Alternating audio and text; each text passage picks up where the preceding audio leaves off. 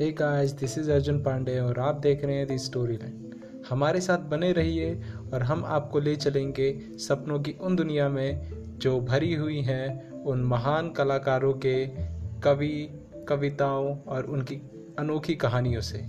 जो आपको आपकी ज़िंदगी में उड़ान भरने में सहायक होंगी। सो बने रहिए हमारे साथ और सुनिए दी स्टोरी लाइन